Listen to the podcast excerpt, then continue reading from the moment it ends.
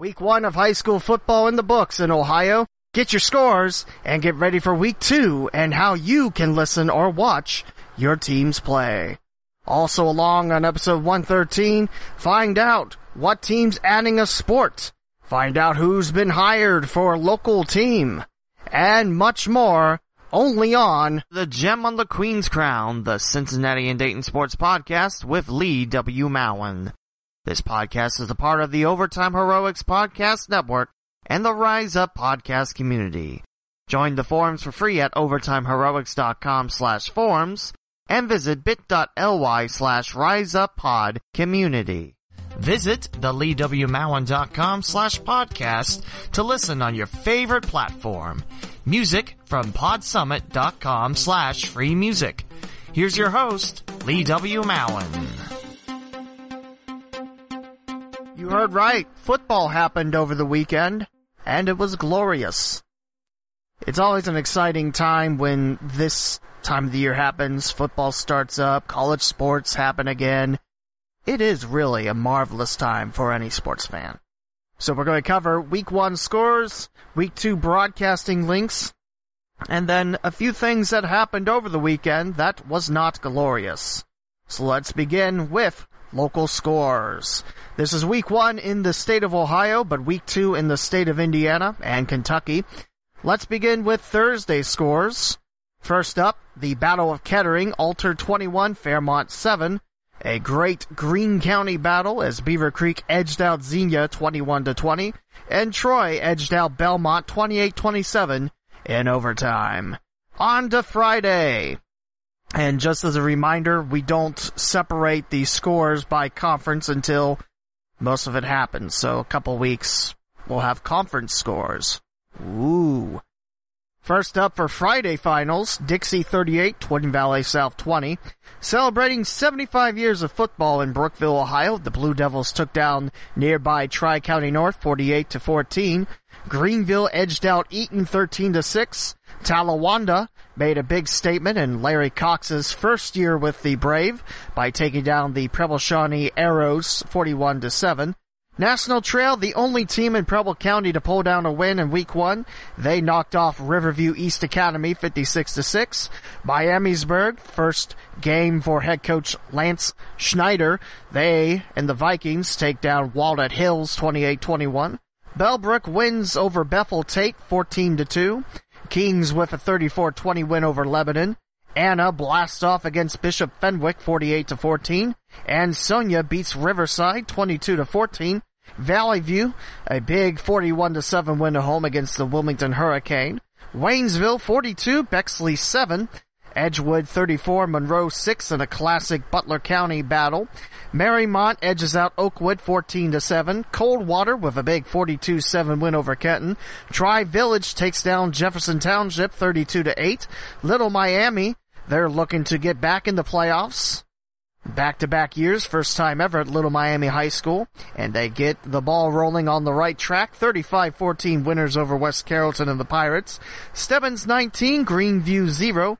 Marion Local flies over Woodlan, Indiana 49 nothing. Fairborn beats Tecumseh 36 to 0. Greenon, a good start for the Knights. They take down Springfield Shawnee 56-39. Springfield big winners over Hilliard Bradley 44-7. Springboro takes down Mason, a great football rivalry between the Panthers and the Comets. Panthers win 34-7. Franklin takes care of Middletown Madison 42 to 6. Fairfield 33-7 winners over the visiting Centerville Elks. London beats Urbana 62 to 7. believe that's the biggest margin of all the scores I have this week. Dublin Coffman takes down Northmont 17 to 7. Up next, Winton Woods they win 36 to 7 over Trotwood Madison. Dayton Christian in the Battle of Christian Schools in Miami Valley. They take down Troy Christian 29 to 6. Northridge, they shut out the Bethel Bees 34 0. Colerain defeats Wayne in the first backyard blitz battle this year 28 to 19. Celina edges out Versailles 28-27. Cincinnati Hills Christian Academy, big winners over the Carlisle Indians 42-21. Wapakoneta 28, Bellefontaine 0. Parkway 33, Crestview 20. Benjamin Logan defeats Triad 50 to 20. Harrison 38, Vandalia Butler 6. West Liberty Salem a shutout win over the Graham Falcons 41 0. Waynesfield Goshen defeats Ayersville and the Pilots 36-24. Delphos St. John's defeats Elida 28-27.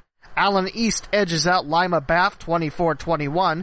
Van Wert, they defeat Bryan 34-14. That's a high school, not just a guy named Brian. Upper Scioto Valley 38, Springfield Catholic Central 6. Spencerville 35, Lima Perry 16. Northwestern defeats Southeastern in the Battle of Clark County 37 to 7. Eastwood, a touchdown and an extra point better over Ottawa Glandorf 21-14. New Bremen, big winners over Ada 51-21. Mississinawa Valley defeats Cedarville 24-7. St. Mary's 25, Sidney 22, and possibly the last non-conference game between those two squads for a while. North Union 53, Fairbanks 20, Milton Union, big winners over Miami East 46-15, Marion Pleasant 42, Indian Lake 21.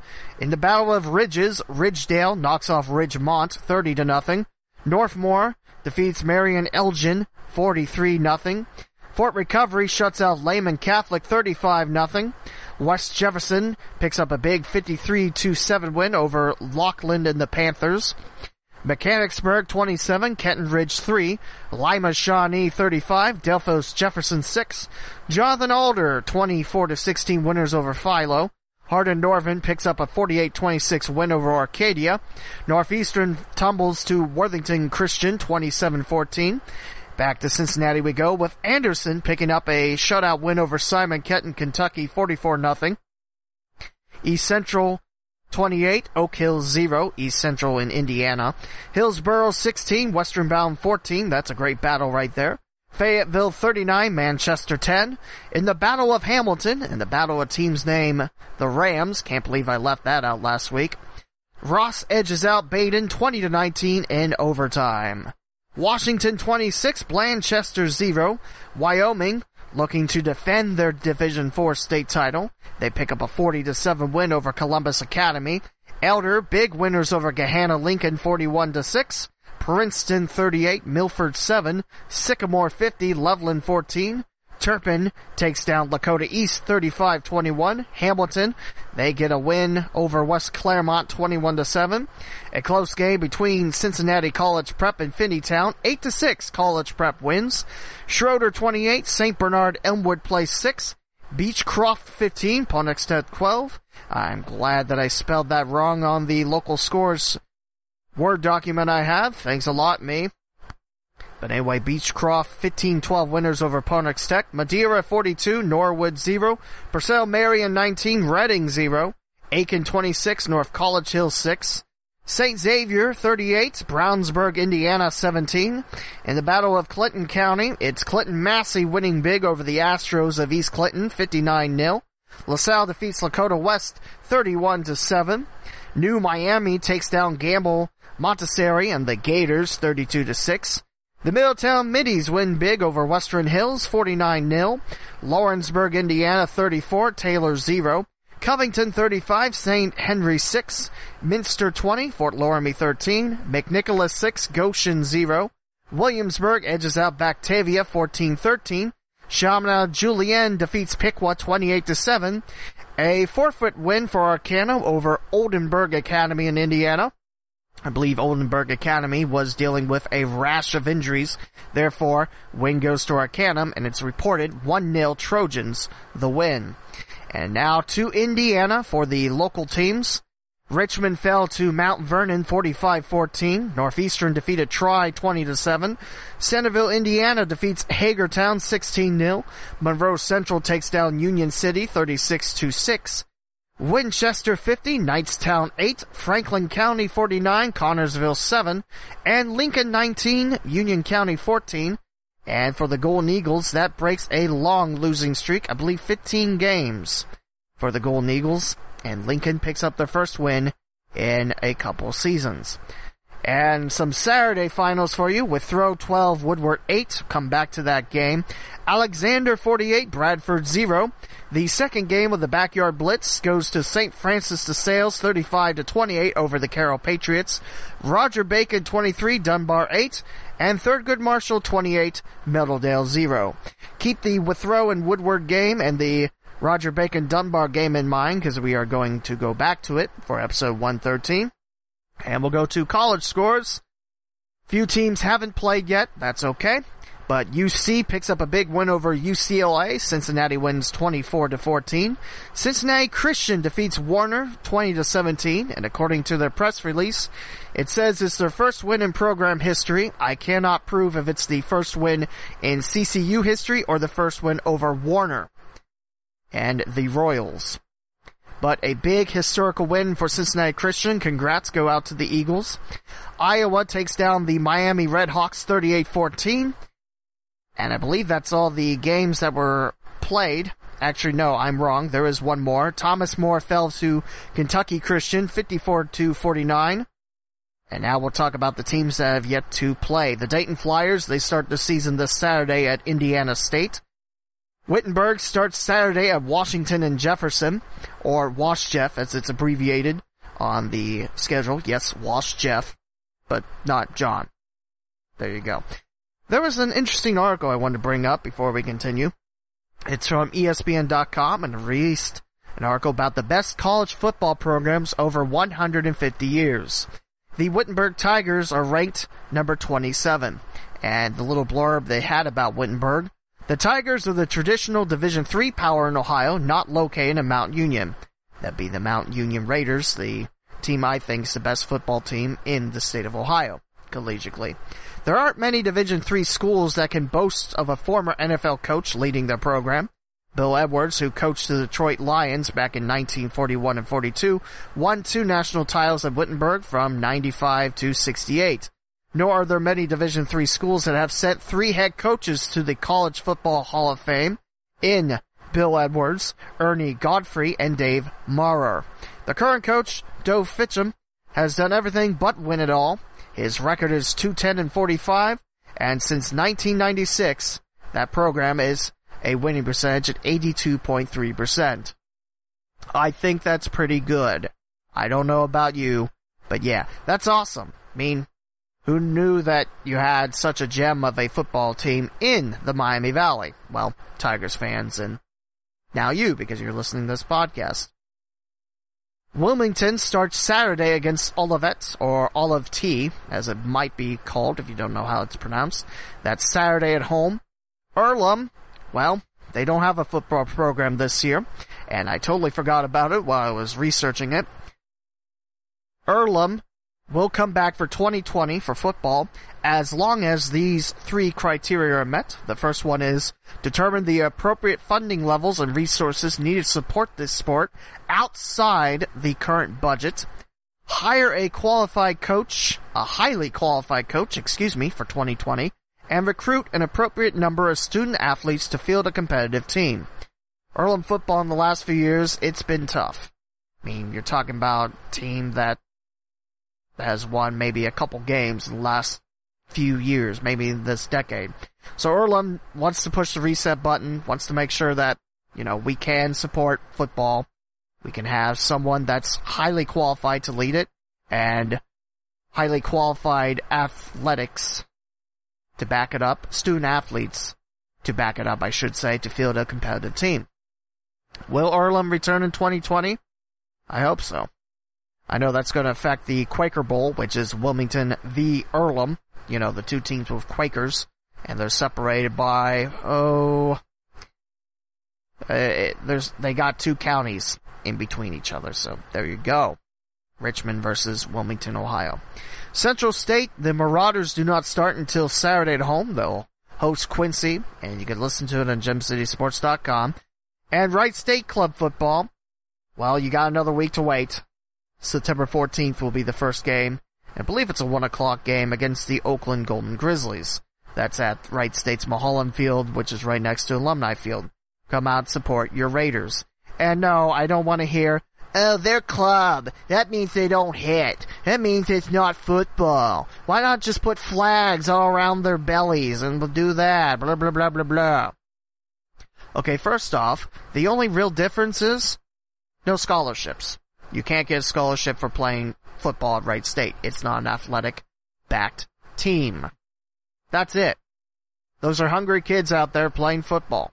And I don't want to hear anyone like, eh, eh, eh, Also forgot to look up Miami's club football schedule, but I assume it's the same start at September 14th. More on that next episode. Way to go, me. And NFL! The season starts tomorrow with Green Bay versus Chicago. That's sure to be a dandy of a match. But the four teams around the Miami Valley, you got the Cincinnati Bengals at Seattle. That is a tough test for first year head coach Zac Taylor. But with the moves that the Bengals have made recently, I think that a new day is upon us. Will it be a good day to start off? I don't know. But it's a new era upon us. So let's see what Cincinnati can do this year. The Cleveland Browns, they'll host the Tennessee Titans Sunday. These are Sunday games, by the way. The Cincinnati one is the 405 game, and I think Cleveland is 105. It might be 405. The Indianapolis Colts will be at the Los Angeles Chargers. Thank goodness I didn't say the San Diego Chargers. Whew, that's a load off my mind. And the Pittsburgh Steelers will be against the New England Patriots. That is the Sunday evening game. Football is back. Hope you got fantasy football team you like. I did, but everyone kept drafting the players that I wanted, so I can't try to defend my fantasy football championship. I still don't know how I won it. I think all three playoff games I scored underneath the projected uh, projected number, but uh, I still won all three. So yay! That goes right on the resume. Actually, it doesn't. I hope you know I'm kidding. Now, we'll move on to other scores because there's other sports happening besides football. I know. What a crazy world we live in. Because, remember the two high school games I told you about? They are the main topic of this week's episode, which is 113 here on the local CinDay Sports Podcast. We're starting with from Fox19.com, that is WXIX in Cincinnati. Multiple fights break out at Woodward versus Withrow football game. This is this week. Like I mentioned, keep this in mind. Cincinnati police report that several fights broke out Friday night at the football game between Woodward and Withrow high schools. Officers working the game say they encountered a large unruly crowd around 8:40 p.m. Police called for assistance and made multiple arrests. The game was called as a result of the disorderly crowd. I thought they finished it the next day. Withrow won that 12 to 8, if I remember correctly. One of the Withrow players told Fox 19 Now that the team saw a crowd of people running, and the coach said it wasn't safe for the players to stay on the field, so they went into the locker room for safety. Police officers got on the bus with the team from Withrow as they left for their safety.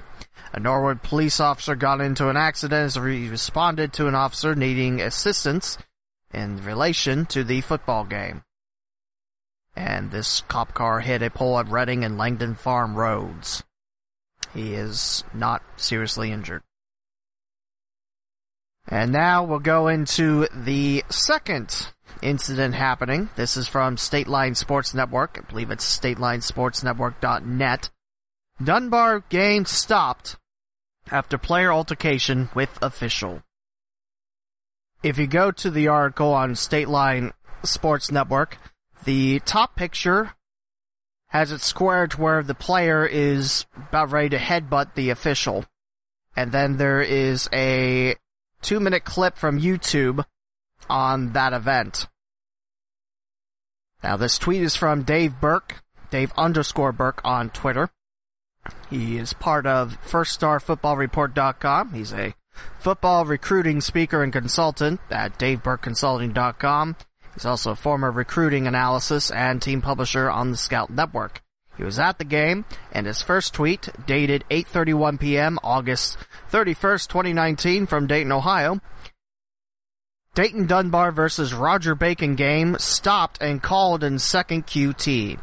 That's quarter. Officials stopped game after a Dunbar player pushed the referee and tried to, or did, headbutted him. Officials are waiting on police to arrive to file a complaint from what I'm seeing. It adds on to another tweet about 38 minutes later. I can't find it posted anywhere, but I was shown a video by a fan as I was leaving with the player, with the helmet on, headbutting the ref. I asked if they would share it with me and they declined, so it's out there somewhere, the video. And like I mentioned, it is the second thing you see on the State Line Sports Network article.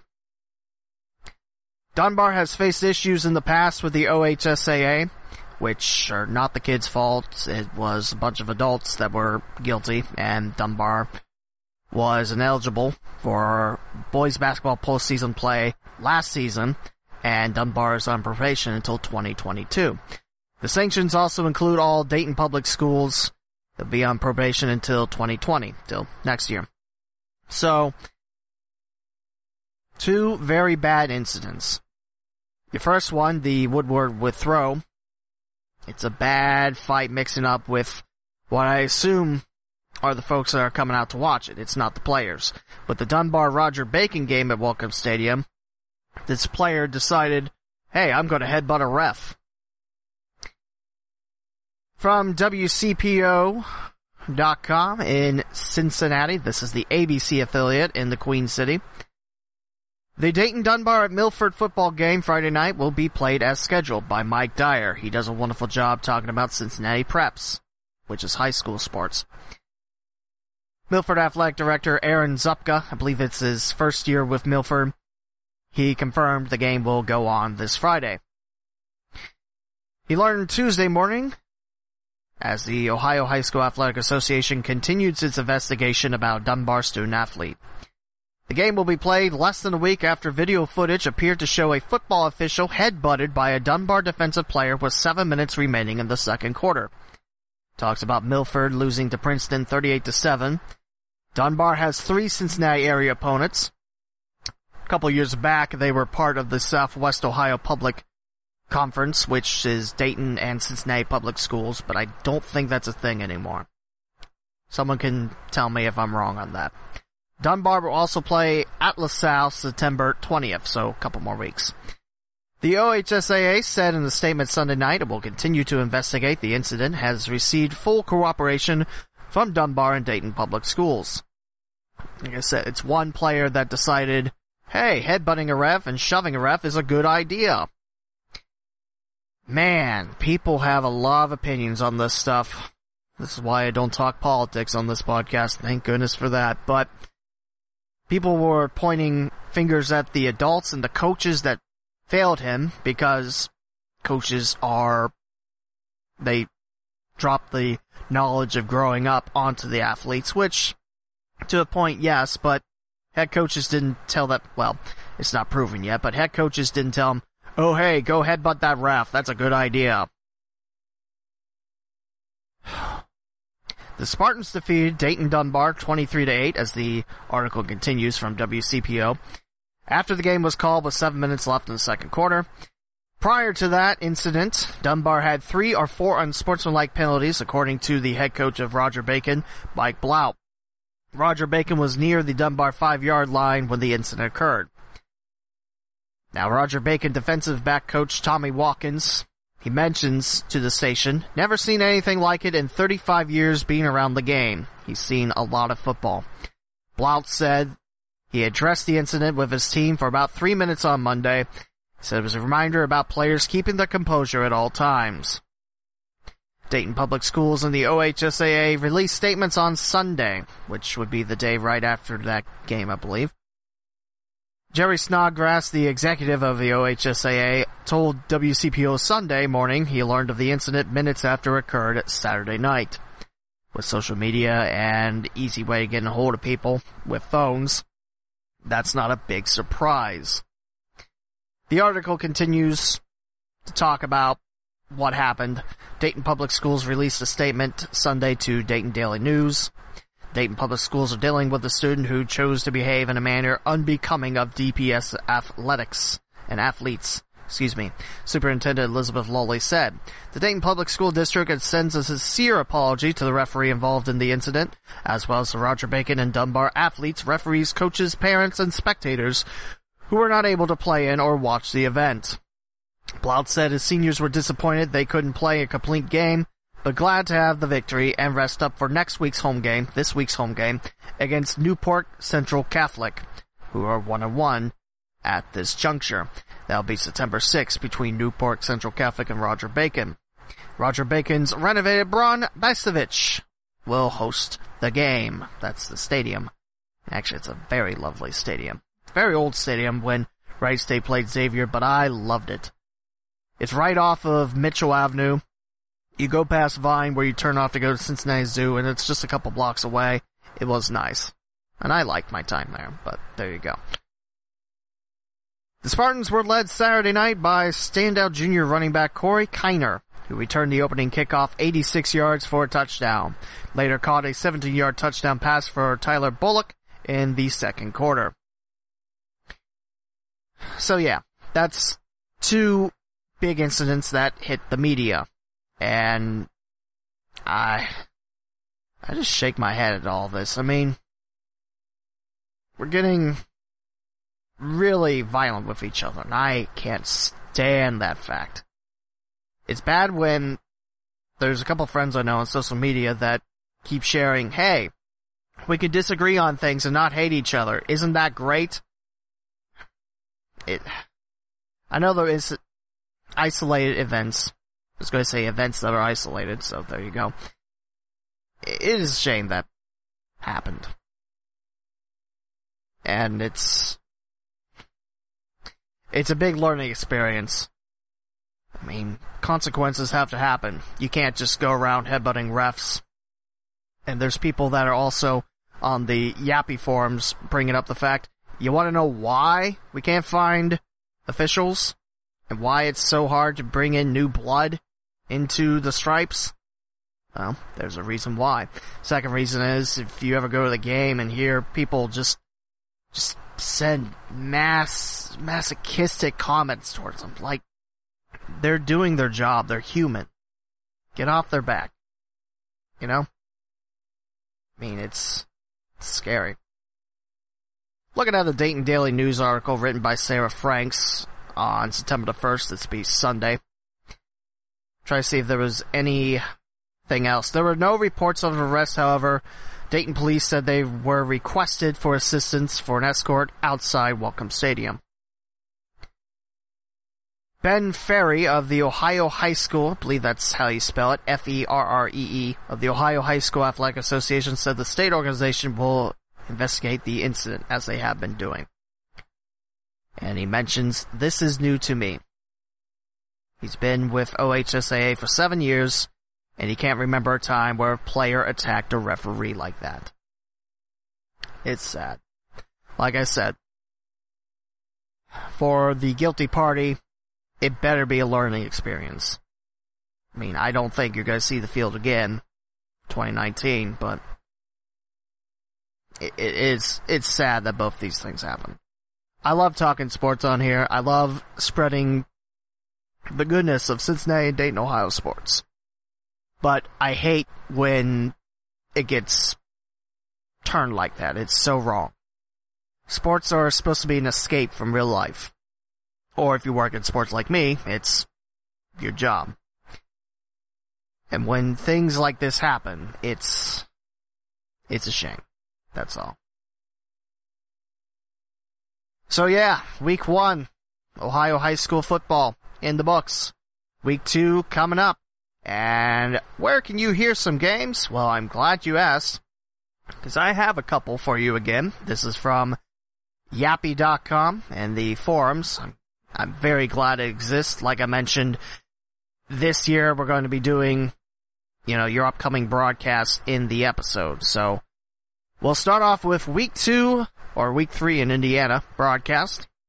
We'll start off with the live stream of Tippecanoe at Springfield Shawnee. It's on WRGT DD2 or by 45.2 And it's also online at mytvdayton.com slash live.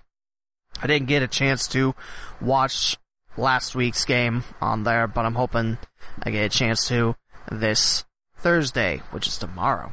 Now for Friday games, Hagerstown versus Union City. You can listen to it on WKBV, that's ESPN Richmond, Indiana, 100.9 FM or 1490 AM in the Rose City. You have Marion Harding at Jonathan Alder at 7 with WVXGFM 95.1, believe that's Marion, Ohio, at 951rocks.com, or listen to WCYCLP 105.1 FM or ReadyFM.com if you're not in the Jonathan Alder area. That's Plain City, by the way. There's no town called Jonathan Alder. Well, at least around here there isn't. Madison Plains at Fredericktown. Well, tune in to WMVOAM 1300 or 100.9 FM or go to WMVO.BASOhio.com. Marion Local versus Bishop Watterson at Ohio Dominican University. That's a nice field. You can listen to it at cbussportsradio.com. C-B-U-S sportsradio.com. There's two S's. Watch out there. Belmont at Upper Arlington. That's on gbsnradio.com. West Jefferson versus Bishop Reedy. You know, the first time I saw Bishop Reedy play softball, I didn't know it was Reedy. Then I know that second softball regional game they had at Wright State. People told me it was Reedy. I was like, I didn't know that. It's spelled Ready, but it's Reedy. I'm sorry. Anyway, this is at the Fortress Field at Obetz, the former, I believe it's the former Columbus Crew training home, and also the former Ohio Machine home. That's 7 p.m. at WVSGAM 820 or stgabrielradio.com. Miamisburg's at Olentangy. You can go to WDLRAM at 1550 or 92.9 FM in the Olentangy slash Delaware County area or online at WDLRradio.com. Wayne at Olentangy Liberty. I saw someone mention that broadcasting fees were a thing and they were not happy, but they got them and they'll be broadcasting on WSWO 97.3 FM Huber Heights or DaytonOldies.org. Leipsic at Columbus Grove, that's WZOQ at zsportslive.com or also on ubrnetworks.com. Parkway at Spencerville, that's on zsports3.com. Good friends up in Northwest Ohio. They do a nice job covering lots of high school sports around the Lima area. Hicksville at Convoy Crestview. Got a couple options here on 105.7 FM WZOM or 105thebull.iheart.com or WKSD FM 99.7 or WERT1220.com. Before we get to the next game, how awesome is it we can listen to games online? That's outstanding. See, the internet is not the radio killer. Radio's still going strong. It's too bad that no one would hire me though. Ada at Arlington, WONB FM 94.9 FM or on ONU dot edu slash WONB. Piqua at Lima Senior, you can listen to it. My good friend Kevin O'Boyle's got that call. WPTWAM 1570 AM or 98.1 FM. You can go online, 981wptw.com. It's also on the Lima Warriors Ustream channel, ustream.tv slash channel slash Lima hyphen Warriors hyphen football. Please do not spell out hyphen. It's the actual thing. Or on 1150 AM WIMA at 1150WIMA.com. Sidney at Bellefontaine. You can listen to this game at peakofohio.com or 107.3 FM or W297 BPFM. I think that's something to do with digital radio. I think. Someone could tell me if I'm wrong. WOW's got one of those stations in Milford so that people can listen to it downtown. Which is neat. Oh, no, I'm sorry. That's not the same thing at all. Awesome. West Liberty Salem at Benjamin Logan. That's WPKO FM 98.3 or peakofohio.com. or Urbana at Mechanicsburg, peakofohio.com, or WBLLAM 1390 or 106.9 FM. Keep in mind that's in the Bellefontaine area. If you try 106.9 around Wright State, that's the Wright State College station. St. Mary's Memorial of Wapakoneta, couple choices there. Michael Hearns back with a call on WKKI FM 94.3 or K943.com. It's also on WZRX FM 107.5, WZRX FM at iHeart, excuse me, WZRXFM.iHeart.com. It's not an email address, I promise. Or WWSRFM 93.1, 931thefan.com. Lima Baffa Kenton, you got 95.3 FM, WKTN, WKTN.com. And Sonia New Bremen is on WCSMradio.com, online only it looks like. St. Henry at Fort Loramie, that's on 96.7 FM, WCSM, or also on WCSMradio.com. Anna at Brookville, there are two online stations. You can listen to scoresbroadcast.com or gemcitysports.com. Minster at Covington, that's bucksfootball.com, two C's, B-U-C-C-S football.com. Fort Recovery at Valley View, that's on fortrecoveryradio.com. Celina at Lima Shawnee, well, tune in to 1350 AM, WCSM, also WCSMradio.com, or W, excuse me, K943.com. The K and the W's threw me off. Versailles at Delphos Jefferson, WTGR 97.5 in the Darke County area's got it, or WDGR.com if you're not near Greenville, or WDOH, WDOH FM 107.1 at fun1071.fm. It's fun when I get to say WDO, because The Simpsons. Dixie at Tri Village, that's on WTGR.com and the internet stream.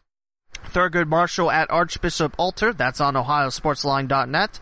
That's the home of Alter Sports. Fairmont at Lakota East. Couple options here. You know the blue signs you might see when you need to know about stuff happening around or traffic jams? Well, you can go to 1610 or 1660 AM, WPVW207, or 1610.info to listen online.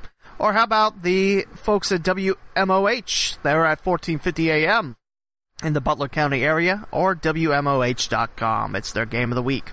Fairfield at Springfield in the Battle of Fields, the Battle of Fair Springs. Well, that's ESPN 1410 AM, or wingam.com. Goshen at Hillsboro, that's WSRWAM 1590 or 101.5 FM or WSRW.com. Wilmington's at Miami Trace. You can tune in. I believe that's the Miami Trace area, 105.5 FM, WCHO, or Buckeye Country 105.com. Bethel Tate at New Richmond, it's mixlr.com slash NR Lions. Withrow at Princeton, that is ESP Media handling it. That's livestream.com slash ESP Media to catch it live. And they also have Lebanon at Loveland at 7. It's also on LebanonOhio.gov's website just like last week. It's kind of cool that the city of Lebanon's government page also follows the Warriors. That's really cool. You wonder why more villages or cities don't do that. St. X at Colerain, a battle of the 1-0 Bombers and Cardinals. This should be a good battle in Cincinnati. You got WSAI AM 1360, that's Fox Sports Cincinnati, or foxsports1360.iheart.com, or you can listen to the folks that cover Cardinal sports at wearecolerain.net. Cole, C-O-L-E, rain, like the stuff that falls from the sky. Colerain. There you go. LaSalle at Mason. It's on WCVX AM 1160 or ChristianTalk1160.com. And also, you can listen to it on Mason Comet Sports Radio and their Mixlr page or LaSalleFootball.org slash WLSN dash listen watch dash games. Moeller at Louisville Trinity in Kentucky. Let's go BigMo.com's your home for that. Indianapolis Cathedral, the second straight week that they're taking on a Cincinnati team. They got Elder this time. It's on ehsports.com, WNOPAM 740 or 89.5 FM, or WHSS FM 89.5 or sacredheartradio.com. Anderson at Hamilton at USBNsports.com. Simon Kenton at Oak Hills, that's oakhillsports.com. Avon Lake at Clinton-Massie. I said Missy when I was speaking too fast and then I broke Audacity by moving all the wonderful things here. Behind the scenes look, oh no! Anyway, that game is in Findlay, not at Clinton-Massie, not at Avon Lake. Go to Findlay. Or go to WALHradio.com to listen to that call. The Falcons hosting Avon Lake. Monroe at Ross. You have SWOhioSportsDaily.com. You can listen to it online there. Sorry that I missed out on last week's broadcast listing. I do apologize for that. And also, you could go to local TV for me, the number four, dot com, or watch it on WRCX40 Dayton. That is not Monroe at Ross. That is the upcoming game of the week that they do. And I forgot about them last week as well. Like I mentioned, this is from yappi.com. This is not the full all list of all broadcasts. If I missed any, you can tweet me at the Lee W. Mowen or Gem on Queen Crown, and I will try to add it in for week three. Like I mentioned, this is a service I try to do for folks that can't go to the games because there are good people out there that broadcast these things. Also, 107.3 FM should have the Centerville football game as well. That's the Centerville High School radio station. Wish Valley View had a radio station when I was there, but they still don't, so there you go. Football! And we'll take a break right now because this is already 41 minutes long. Wow, I did not mean to make it that long, and we still have a lot more to cover. Coming up next, other scores. There's college soccer and volleyball about now. And also, which school's adding a team? Who got hired for a high school hockey team? And baseball! It's still happening for two of the three teams around here. This is the local CinDay Sports Podcast, the gem of the Queen's Crown, the Cincinnati and Dayton Sports Podcast, and we'll be back after this break. Hi everybody, I hope you enjoy the gem on the Queen's Crown, the Cincinnati and Dayton Sports Podcast. Did you know you can get paid just for listening to this podcast? I just discovered this free new app called Podcoin, and it literally pays you to listen to podcasts. Here's how it works. You listen to podcasts and you earn Podcoin while you listen on the app. Then you turn that Podcoin in for gift cards for Amazon, Starbucks, and more locations. Or you can even take the Podcoin and donate it to charity. The more you listen, the more you earn. Here's what you do. You download the app right now for free in the App Store or on Google Play and simply use my code CincySport with two eyes and you'll get 300 Podcoins just for signing up. So go ahead, listen to this podcast or any podcast on Podcoin and sign up with the code CincySport with two eyes. It's changing the way people listen to podcasts. Podcoin. Hey folks, this is Lee W. Mowen of the Gem on the Queen's Crown, the Cincinnati and Dayton Sports Podcast, and I'm here to tell you about Anchor, the easiest way of making a podcast. Anchor is completely free and gives you everything you need in one easy place on your desktop or mobile device. Anchor includes creation tools to make your podcast sound great, including the newly featured background music option. Anchor also takes care of the heavy lifting by getting your podcast out to the major platforms, such as Apple Podcast, Google Podcast, Spotify, and even more. You can also make some money with your podcast with no minimum listenership required. What are you waiting for? Create your podcast by downloading the Anchor app in the App Store or on Google Play, or visit anchor.fm to get started. Anchor.fm, the host of the local CinDay Sports Podcast. Hey listeners, did you know that you can buy gear supporting the local CinDay Sports Podcast? Visit the leewmowen.com slash podcast, then click on Buy Podcast Merchandise made by TeePublic. You can get shirts, hoodies, mugs, phone cases, and even stickers. Check out the local CinDay Sports gear by TeePublic. And now time for other scores, because there's a lot to cover. We'll start off with Wright State. The Raiders volleyball team is 2 and 1. They dropped the opening match of 2019 to Bowling Green 3 sets out of 4, but came back and beat Notre Dame, the host of that tournament, 3 to 2, and LaSalle 3 to 1. And that marks the second straight season that Wright State picks up their first win of the season against a Power 6 foe. That's impressive. The Raiders now make the short trip south to Cincinnati. They'll be in the Xavier Invitational this weekend with William and Mary. Not just William, but Mary. Her Mary's a mean server. That's a joke. Akron and Xavier. And then the Raiders host the Wright State Invitational next weekend, not this upcoming weekend, but next, and I get to be part of that for a little bit, so I'm pretty excited.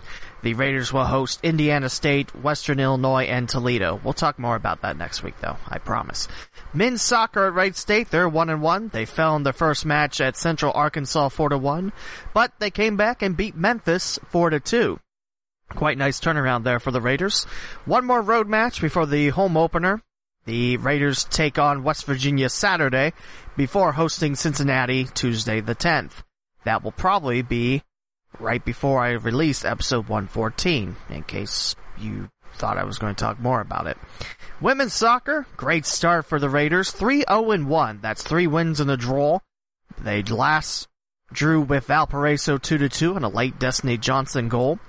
The Raiders have wins at Marion, Indiana, an NAIA school, and also at Bucknell, and a home win against Miami, first time the Hawks have been at Wright State since 2003.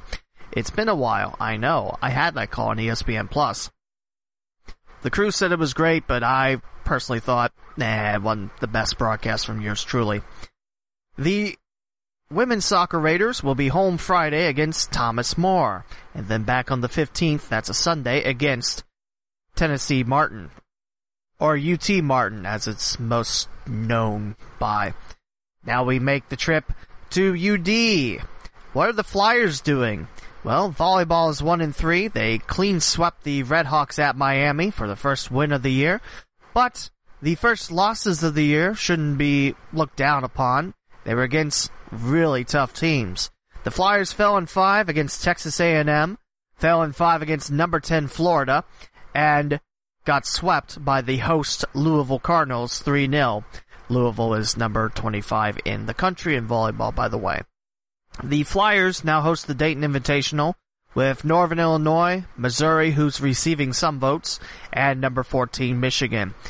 Yeah, Coach Tim Horsmon has his Flyers squad play a tough schedule, and that's going to turn in dividends. I always think a tough schedule makes it more manageable to battle in the conference, especially since VCU is still pretty darn good.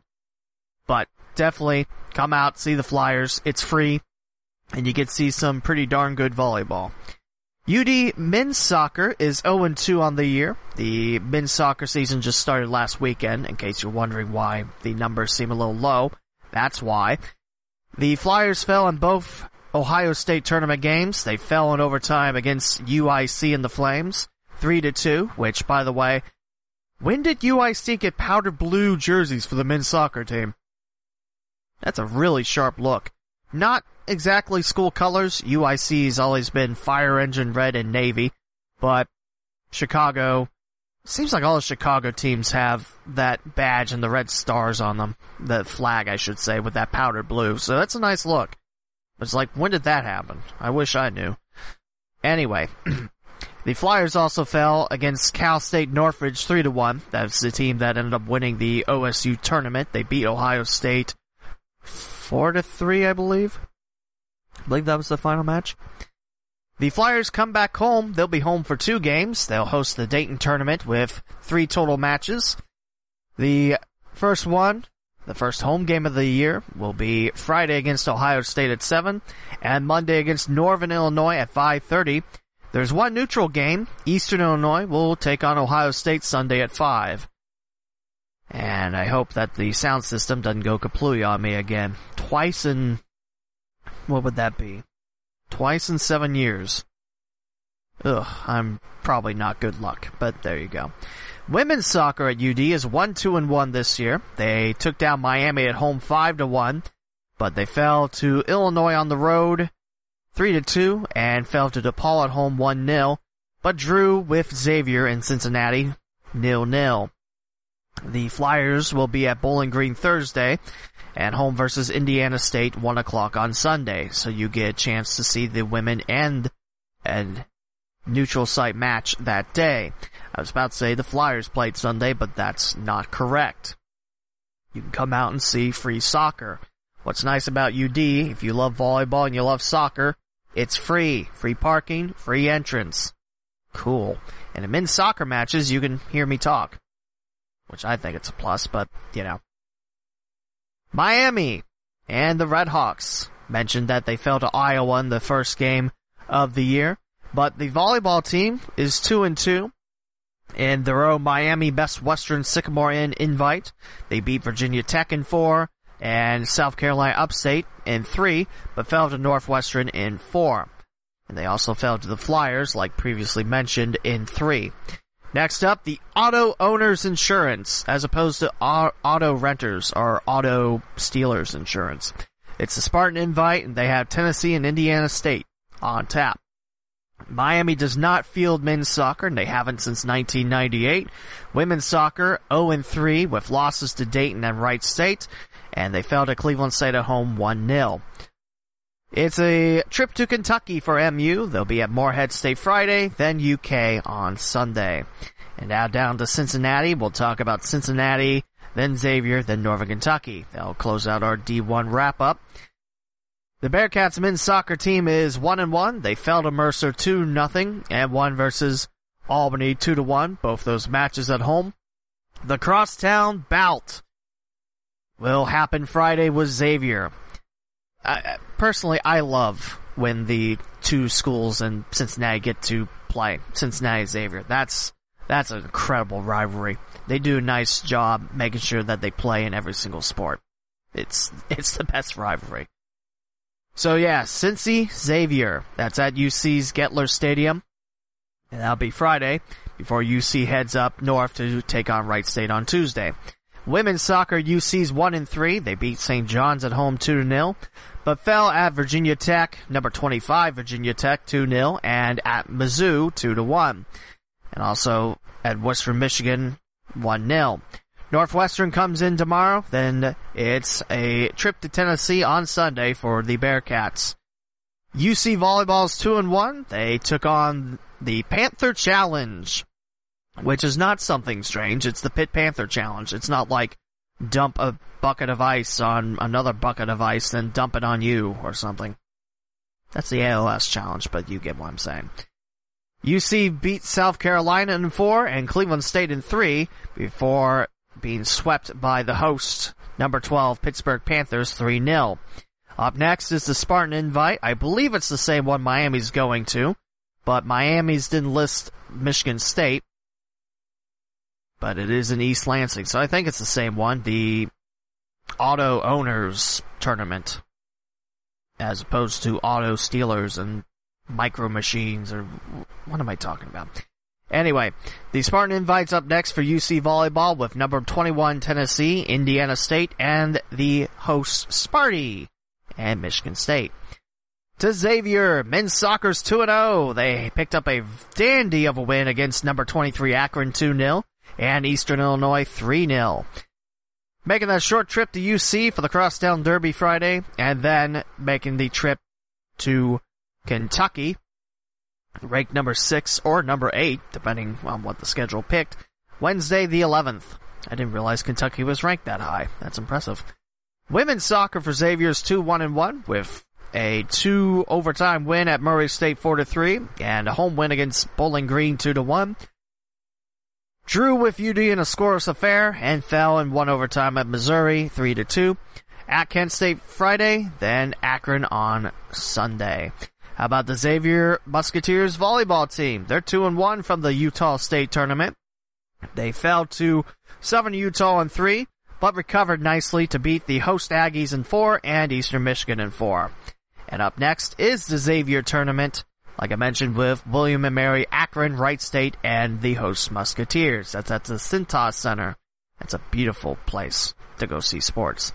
And lastly to Northern Kentucky. Men's soccer's 0-1-1, that's a loss and a draw, with a 3-0 loss at Grand Canyon, and a home draw versus Marshall 1-1. NKU makes the trip to Niagara Friday, then Canisius Sunday. Funny story, I always thought it was Canisius before I got to announce Canisius. The more you know. NKU women's soccer's 2 and 2. Picked up wins against Lipscomb 4-0 and Murray State 3-1. They lost at home to Ohio 1-0 and Butler 2-1. They're at UK tomorrow, then EKU Sunday. And the Norse volleyball team's 2 and 1 from the Purdue Fort Wayne invite presented by Hyatt Place. They won versus South Alabama in 4 and the host Mastodons in 3, but could not come up with a clean sweep. They dropped a 5 set decision to Western Michigan. And now these Norse head to our nation's capital for the Georgetown invite with the host Hoyas, Stony Brook, and Marshall. And that's all the football and other sports scores from this week. That nearly took about 50 minutes. And we still have a lot more to cover too. Exciting. And now it's time to talk about a new team joining a classic school. Central State University. I broadcasted there for a year. It's a lovely place. Great athletics, great people.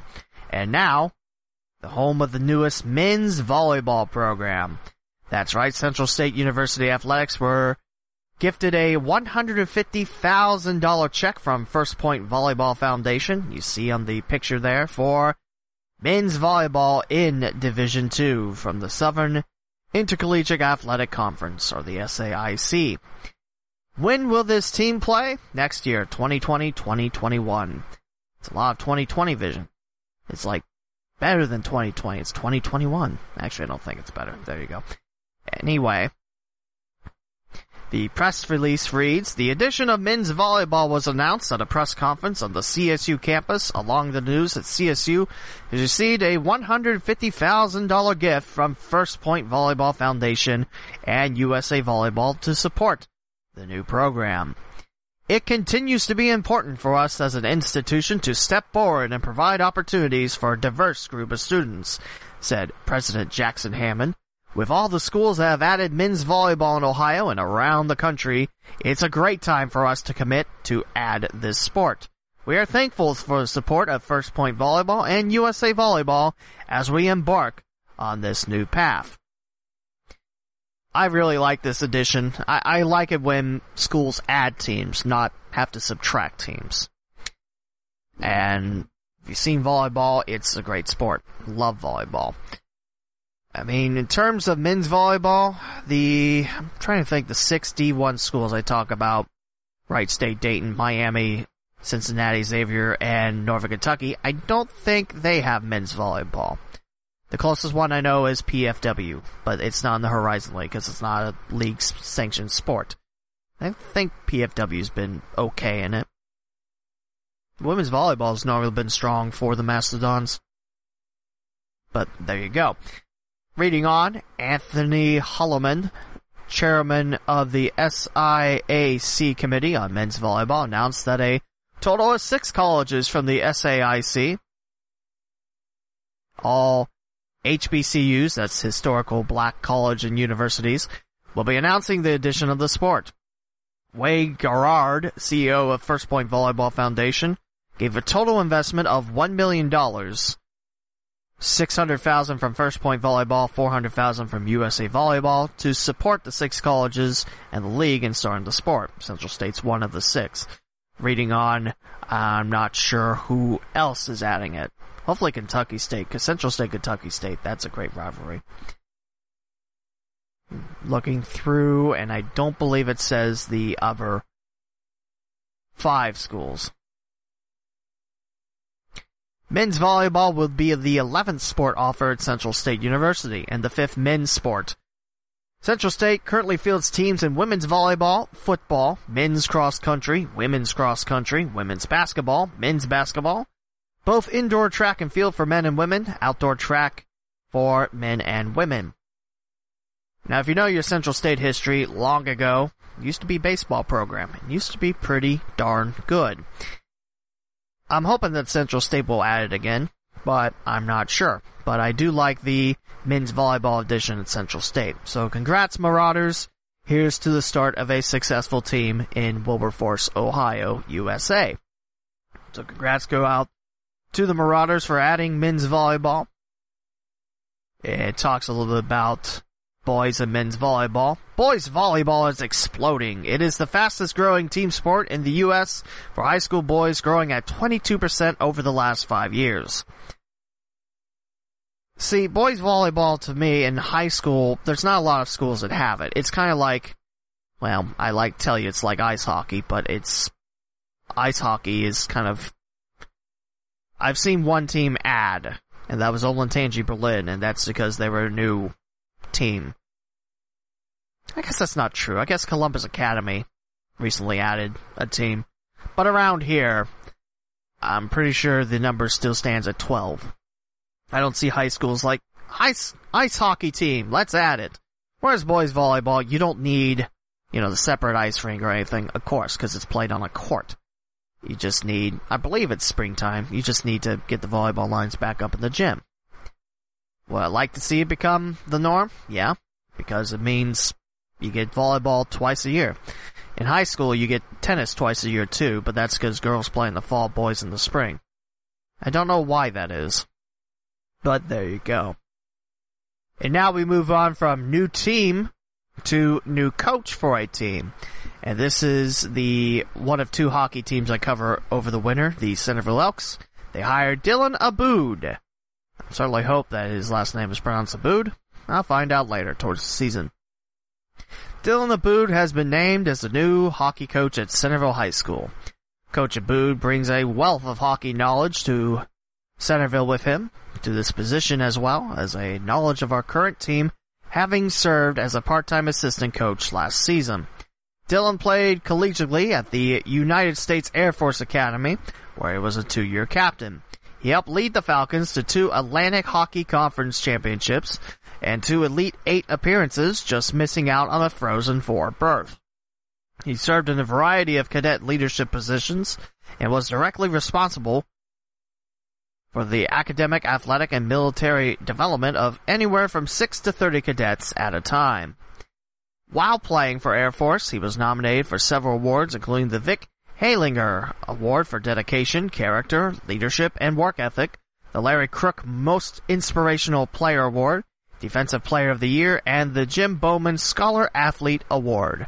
He was also the recipient of the 2018 USAF Academy Athletic Leadership Award, as well as the NCAA Derek Hines Unsung Hero Award. He was selected as the College Sports Information Directors of America third team All-American and was nominated for the 2018 NCAA Senior Class Award, graduating 34th out of 1,006 cadets in the class of 2018. So right off the bat, hockey experience, check. Leadership experience, check. You know, being part of the United States military does that for you. And a darn good work ethic. Yeah, that's definitely checked in there. So it seems like this year's going to be a plus. However, if you haven't followed the Elks or you're forgetting what last year brought, eight seniors, one goalie, the most prolific offensive ice hockey player for Centerville in quite some time, strong defenseman behind the line, that's a lot of losses. Eight seniors walked for graduation last spring, or I guess the previous spring. So, it's going to be interesting to see how Centerville fares this year. And remember, the Southwest Ohio High School Hockey League is minus one team because St. X made the jump from the Swashel to the Capital Hockey Conference. You know, the hockey conference with all the Columbus schools and Moeller, now St. X. Something I don't believe I mentioned. St. X has always been in the CHC for junior varsity hockey, which some I didn't really realize until last year, I believe. Looking up, like, hey, St. X is there. It's right after a JV game between St. X and Moeller at South Metro 2 glad I knew that before, you know, going live, but that's, you know, neither here nor there. So I'm definitely looking forward to this season. Schedule isn't quite out yet, but I will, you know, keep my eyes peeled for it instead of just peeling my own eyes for something else. I, I'm I'm always excited for hockey season. It's my favorite time of the year. I love hockey, and I think Centerville should be pretty good this year. Although the eight seniors from last year were tremendous. They were tremendous in the team spirit. This year, I don't know. But we'll see how 2019-2020 goes and welcome Coach Abboud. Can't wait to meet you. Now, it mentions in the the post-game wrap-up, or the uh, post-game wrap-up, excuse me, the press release, a part-time assistant coach last season. I don't remember when Coach Abboud was with Coach Aaron Quick. I'm trying to remember any road trips I went on with Centerville. But, like I mentioned, can't wait to meet him. Can't wait for the upcoming hockey season as well. While we're on the subject of hockey, I'd like to bring to your attention the South Metro Sports Facebook page. There's been some improvements to the ice side of the rink. And from the post on August the 12th, out with the old, in with the new. This summer, South Metro Sports has undertaken a significant remodeling project in our ice house in order to bring an improved experience to our hockey, figure skating, and recreational skating customers. Crews are currently working on a total revamp on the ice house NHL size rink, dasher boards, protective glass, floor, and environmental controls. Starting with a completely new state-of-the-art refrigeration system, you know, the thing that makes the ice stay ice, Years of surface stability issues in the rink floor and surrounding boards have been remedied. That will include ice floor temperature regulation for a wider range of year-round events, tournaments, and competitions. A new dehumidification system will allow a better view for players and spectators alike. No more foggy games. It's true, foggy games are not fun to watch. Luckily, when I'm broadcasting them I'm on the second floor, so that's not that big of a deal. But if you're not up in the lobby, you're kind of having to try to look through the foggy glass, so that is nice. Improved benches will accommodate larger teams and activities like sled hockey. Sled hockey? Sign me up for that. Don't have to skate. A new officials bench and penalty box area, sound system, improved lighting, and enhanced spectator protection will provide a welcoming and safe environment for all. Video streaming debuted yeah, it's been a thing for a couple years now.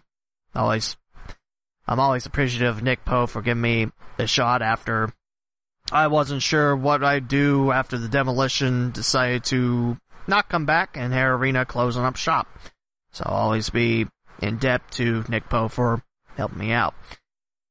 Debuted at the Buckeye Travel Hockey League season finale tournament will be available for those spectators unable to attend events in person. These improvements are underway so that the ice house will be ready for the upcoming fall season. See you soon at South Metro Ice House. Now, of course, you can't see it unless you're pulling up the post, but some of these pictures, it's neat to think about what goes in a hockey rink, what goes underneath the ice. I always love that part. And just happening a couple days ago, a brand new chiller has made its way behind the rink. And the last update is August 27th. All the concrete is completed and the base grade in the rink is done. I believe that's what helps sets the boards on the other side of the ice. Not long before we will have ice. Just looking at, there's someone that made an ice pun. Nice. Anyway, just looking about it, it looks very nice. I can't wait to see what's happening at South Metro again. And soon, there will be hockey. There's the Academy Hockey Club Fall League, which, you know, for hockey players, they come in, get ready, and warm up for the season. Then season occurs, and then blink, it's gone. That's how hockey works. Whereas basketball lasts a little bit longer, all the other sports seem like they last a little longer. Hockey, the preseason's early November, and then you start late November and go into mid-February. Bam. But that's just me. And now we talk about baseball to close up episode 113. Yes, I know, this has been a very long episode, and I didn't mean to make it that long. I still can't believe talking between the scores and the upcoming broadcasts of high school football, it took me nearly 40 minutes to complete that. That's insane. Dragons are done. The Dayton Dragons are finished, and they are not in the playoffs, which starts today in the Midwest League. Do want to talk about some players and my picks for probably MVPs. I'd definitely say the one that's been the longest with the highest batting average is Jay Schuster. He played 109 games out of 140, so that's missing, what, 31? That's not bad. Considering that you take days off and, you know, you have another catcher. You know, Jay Schuster, he's from San Diego, the University of San Diego. And I really liked that he was flexible. He played about, you know, anywhere he was asked to. He caught, he was in left field, and he was at first base for a little bit as well. 260 batting average in 109 games. That's 101 hits with 388 at bats for 50 RBIs, and that co-leads the team with Juan Martinez, the third baseman that hit 238. I like Schuster. I think this year we had a pretty solid catching tandem of Schuster and Pabel Manzanero, although later on in the season, Manzanero became pretty much first base and DH extraordinaire. Manzanero left Dayton with a 281 batting average in Daytona. Last time I checked, he was batting 222. In fact, Manzanero shares the highest batting average of the year with Brian Rey, who also got called up to Daytona. Rey slugged out 40 RBIs in 66 games, Manzanero 44 and 86. So yeah, I do like some of the players that we had. It's just this year, what really ailed the Dragons is just not being able to win on the road. If you're going to be a playoff team, you gotta win at home, you gotta win on the road. Dragons were okay on the road, but not so much. Excuse me, Dragons were okay at home, not so much on the road. Also, afternoon games were not the easiest to win for Dayton this year, and I'm not sure why except for the fact that you come to the ballpark in the afternoon, take batting practice, get ready for an evening game. Whereas an afternoon game, you sleep it off, come to the ballpark, you know, loosen up, get ready for the next game, and bam. So I, I get the change of the change of time and change of schedule, but there you go. Pitching wise for Dayton, I liked the job that Connor Bennett did before he got called up to Daytona, and it seemed like he did a very nice job in Daytona as well. So he might be back with the Tortugas, Connor Bry- uh, Connor Bennett, excuse me, or maybe even to Chattanooga and the Lookouts. Which, by the way, in case you're wondering how many farm teams in the Reds made the playoffs, I'll give you a second to figure out your guesses. Have you figured it out yet? Pretty warm day today. Hopefully we have a nice fall. It's one. It's the Billing Mustang, Billings Mustangs. Out of Montana in the rookie Pioneer League. Dragons didn't make it, Tortugas didn't make it, Chattanooga didn't make it, Louisville didn't make it, neither did the AZL Reds, that's the Arizona League Reds, and also the Greenville Reds rookie Appalachian League team. Pitching wise, I'll pick a couple of pitchers throughout there. I like Carlos Machado coming back. Didn't pitch a lot last year, if at all, because of an injury. Came back and showed me that he's ready for advanced day. He's been with the Dragons now two years. He was back in 2017. His first game was that nine inning no hitter, the first one ever by Dayton Dragons. Surprising. Your first game and the pitcher, the starting pitcher, which I want to say that was Moss. I think that was Scott Moss starting that game. Gave up no hits. Your first game. Well, you got that on your shoulders.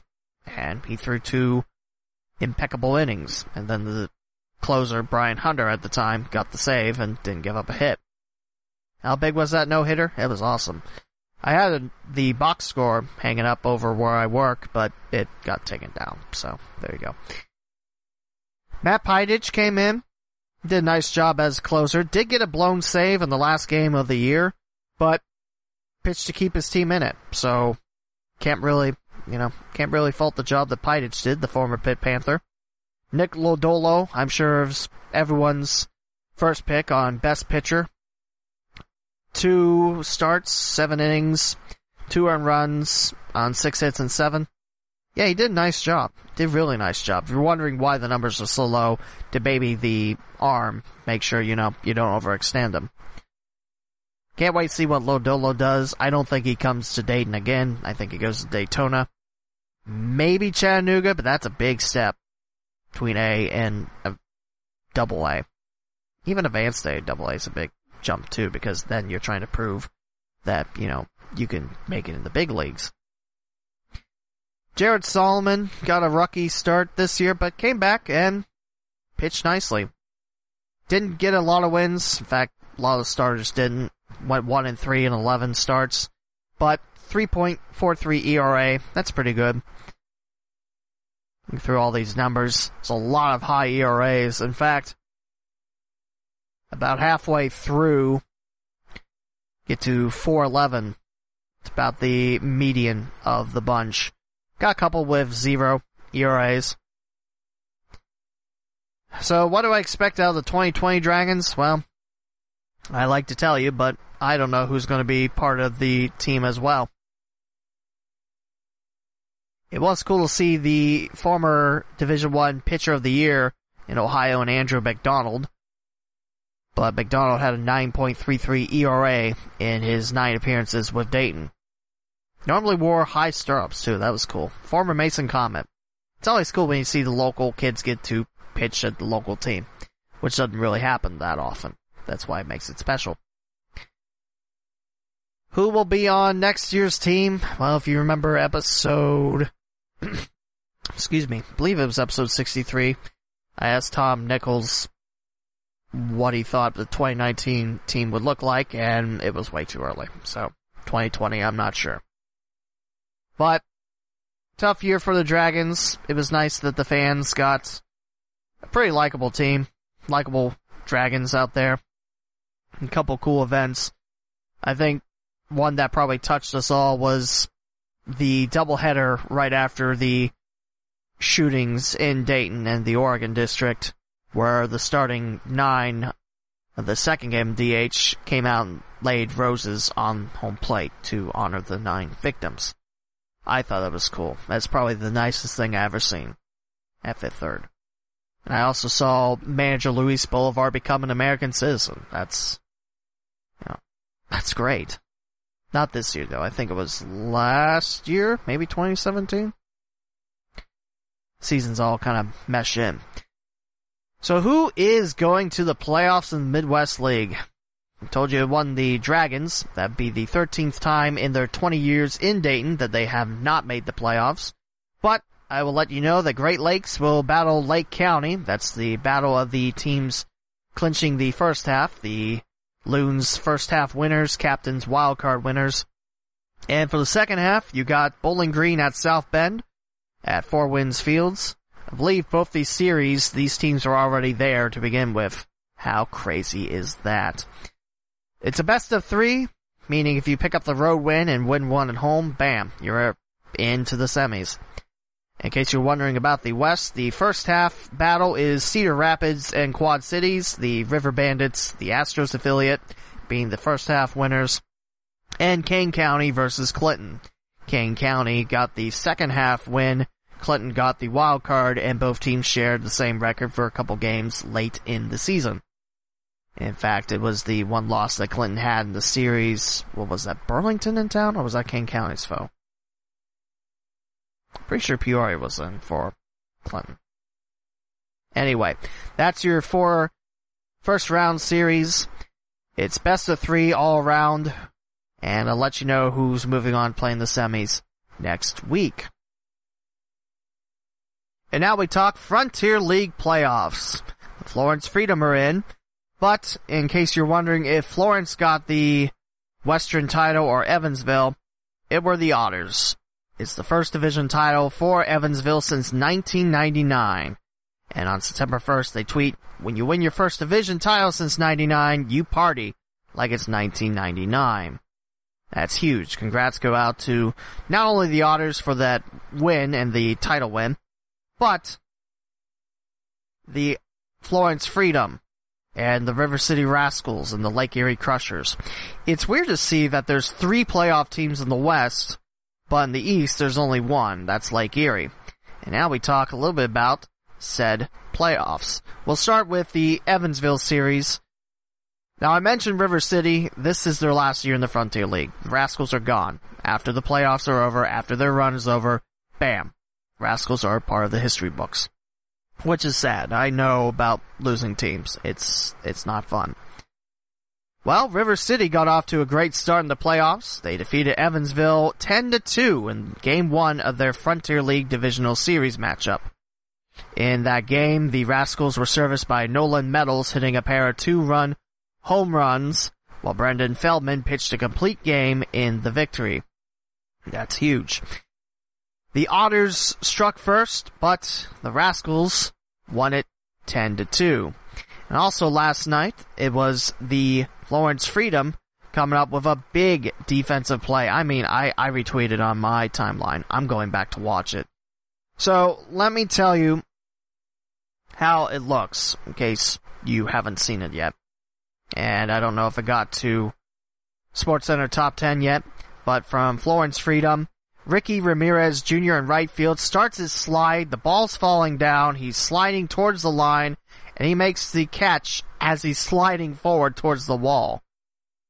I don't know how many sliding catches I've seen like that, but that's gotta be one of the best ones. Some, some of these catches these outfielders makes are outstanding. And just, I'm watching it again because it's a repeatable gif. He's just sliding. It looks like he has his right leg bent down. he's sliding forward on it because it's artificial turf. He makes the catch right by the line. That's huge. Florence won against Lake Erie 4 2 in the first round of that battle. The last tweet by Florence Freedom is sports games for kids saying who wants to support the Florence Freedom in the playoffs, and they have extra tickets to sell. All proceeds go to sports games for kids, helping us bring more kids to games next season. It's Reds Games for Kids at gmail.com in case you're listening to this like, hey, that sounds great. But it's about two and a half hours to the first pitch of that game. Now you might make the argument, eh, independent ball, it doesn't matter.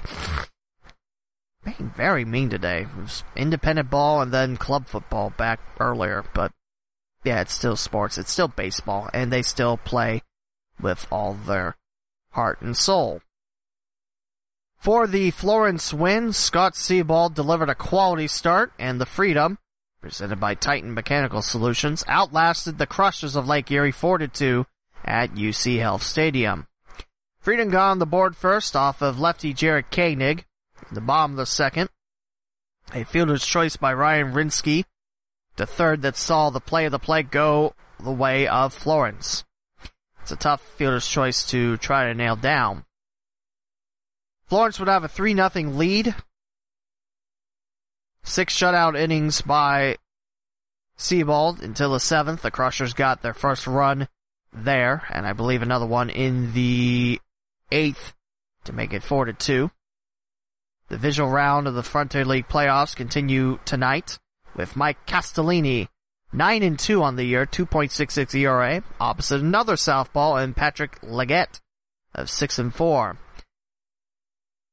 So yeah, I'm definitely rooting for the Freedom.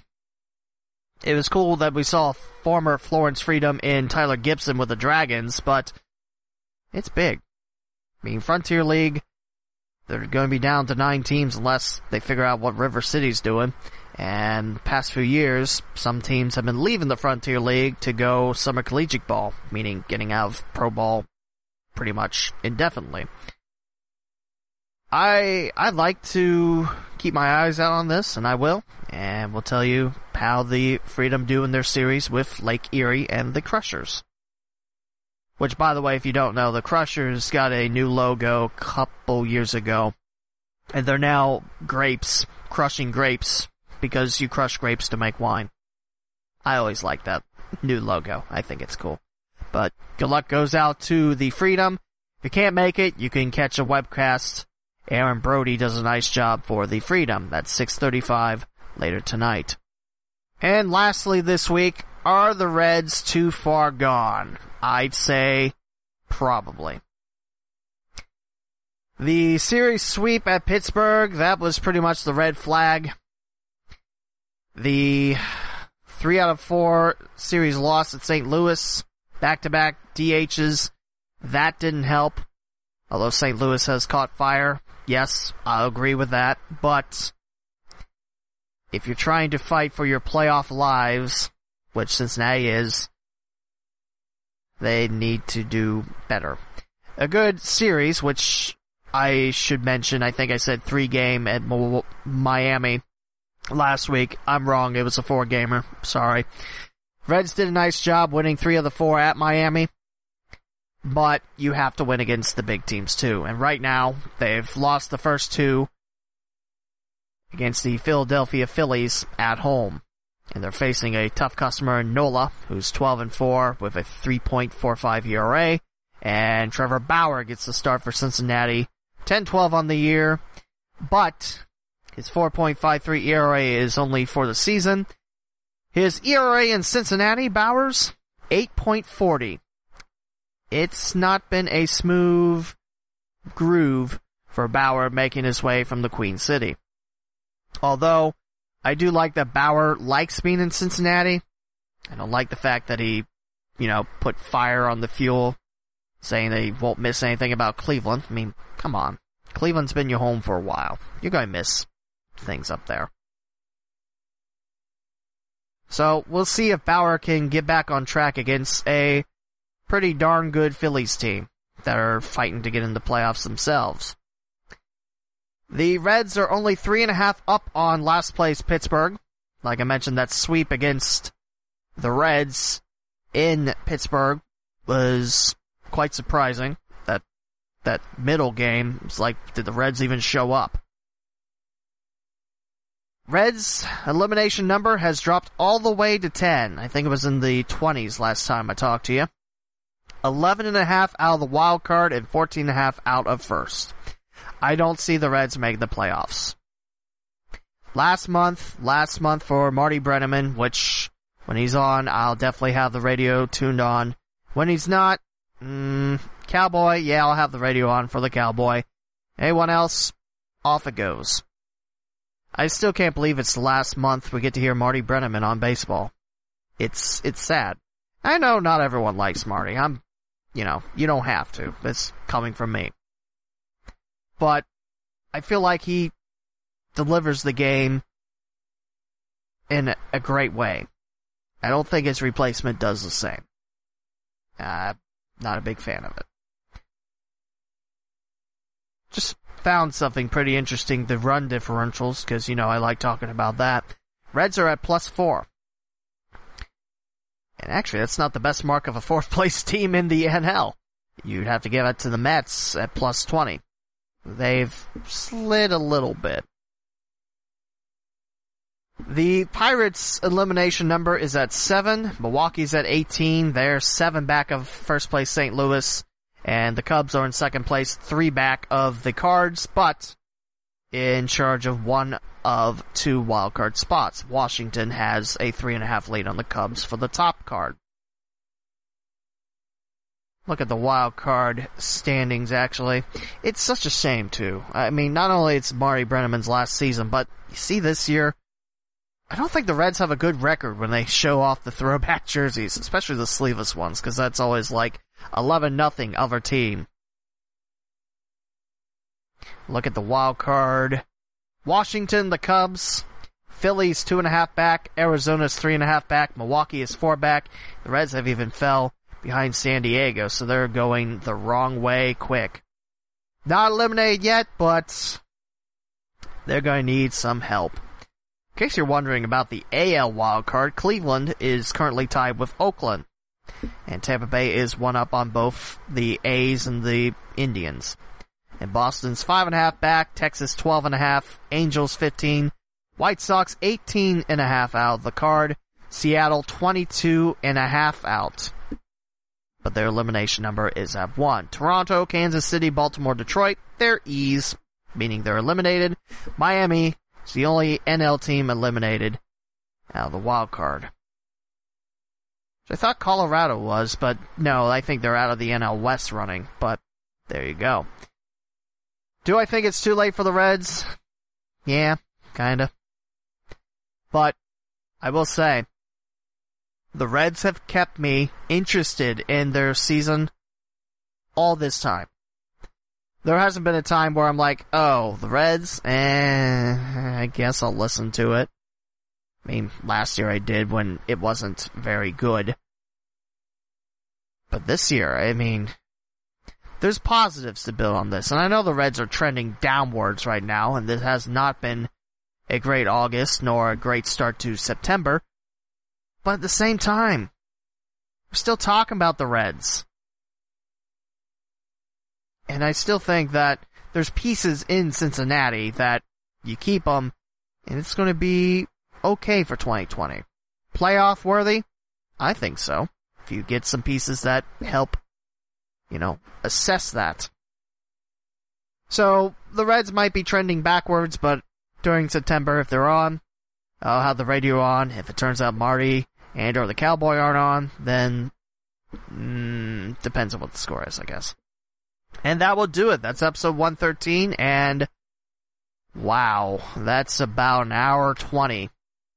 I definitely didn't mean to make this episode that long, but when you talk about local Cincinnati and Dayton sports, it's kind of hard not to.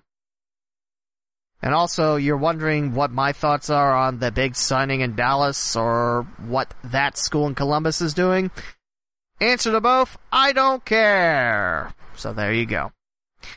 Until episode 114, this has been the Gem on the Queen's Crown, the Cincinnati Dayton Sports Podcast powered of Overtime Heroics and Rise Up Podcasting Community. Join us next week where we talk nothing but Ohio State. Just kidding. It's still local CinDay sports. And then we'll get to talk a little bit about the upcoming Wright State Invitational for volleyball that I'm going to be working. So come out and see volleyball. This is Lee W. Mowen, and we'll talk to you again next week.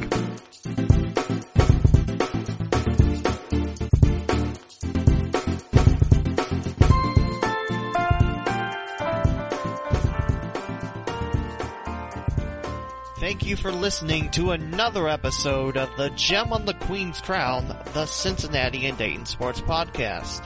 Closing theme is Leveled Up by Bad Snacks from YouTube via royalty-free music, no copyright music group.